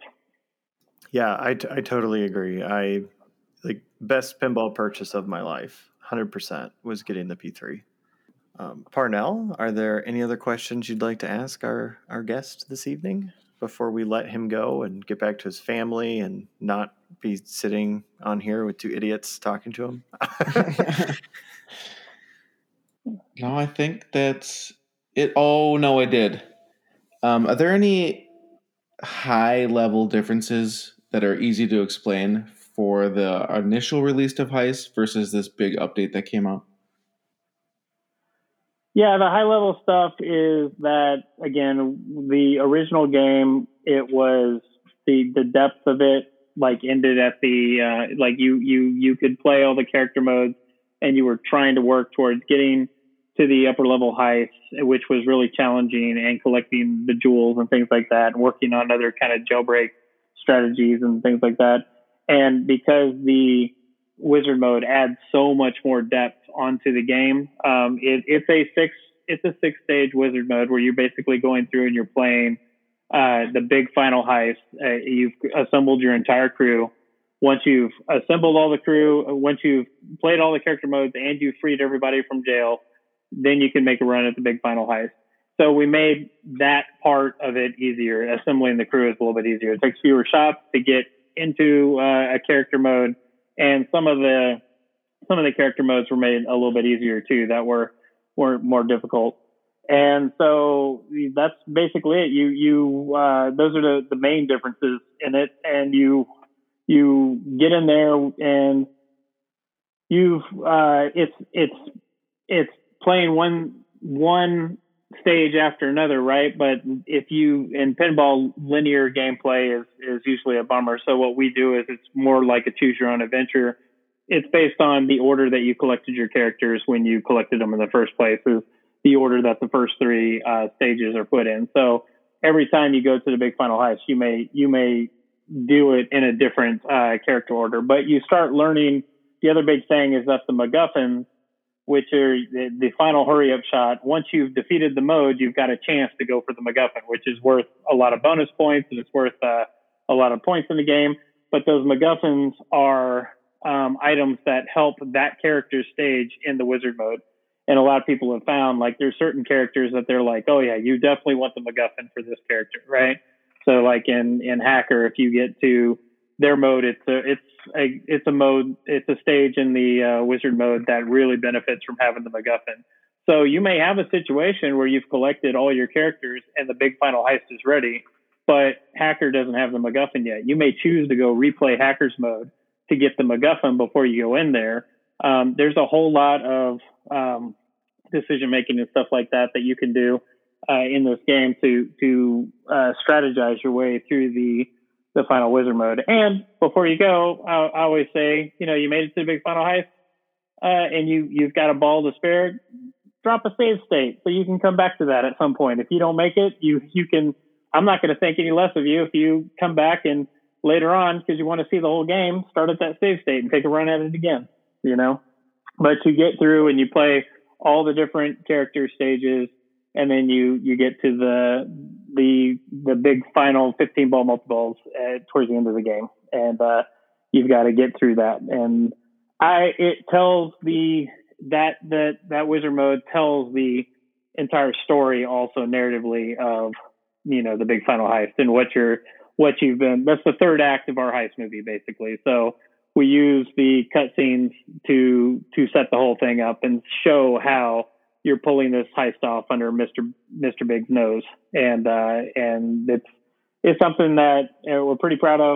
Uh, Michael Ocean, one of our creative consultants, came up with, you know, kind of the, the, some of the story elements there that were really nice. So, um, yeah, we, I think it came out real well, and it's something we've been working on a long time. And there's a ton of animated assets in there, and ton of uh, uh, ton of just work went into putting together what we think is like one of the most thematically uh, integrated, you know, deep rule set Wizard modes that's ever been made, and we're extremely proud of it.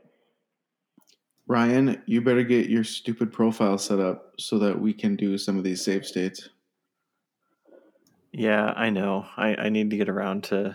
to actually reading the manual, as uh, Jerry loves to tell me when I ask. So at the, at the start of Heist, when you start, well, in, in the, before you start a game, right?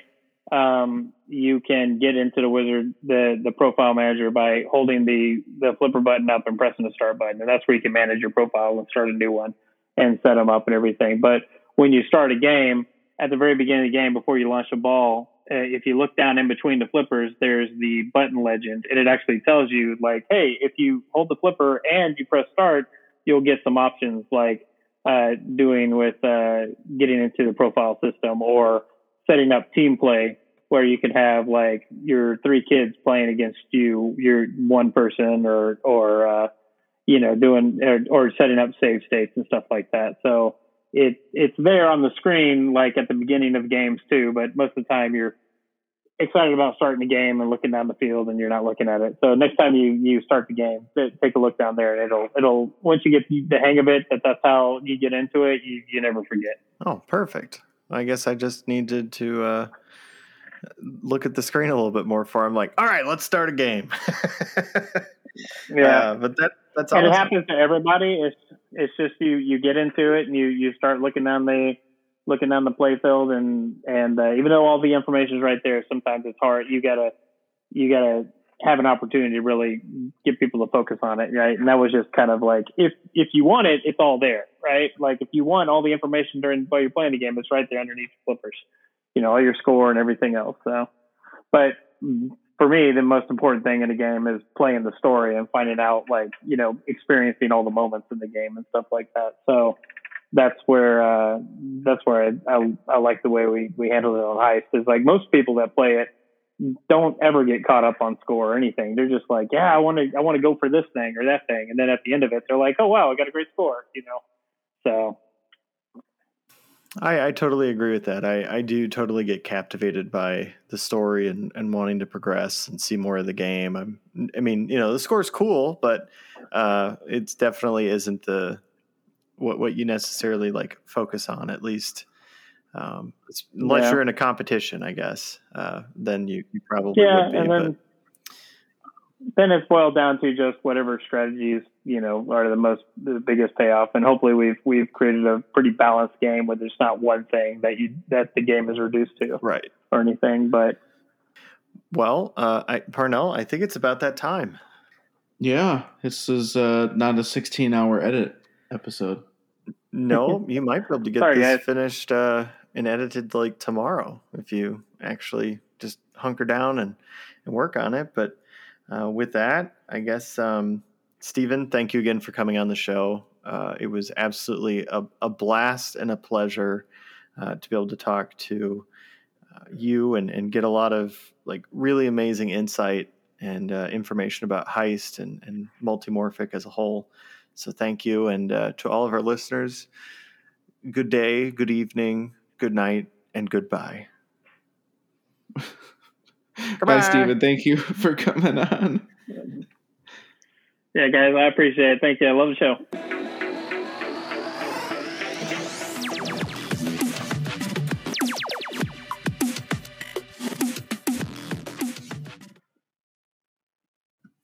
Did I lose you? Nope. I was waiting for Ryan, but he's... Uh... Um, no, sorry. That was my bad. I uh, got distracted for a second there.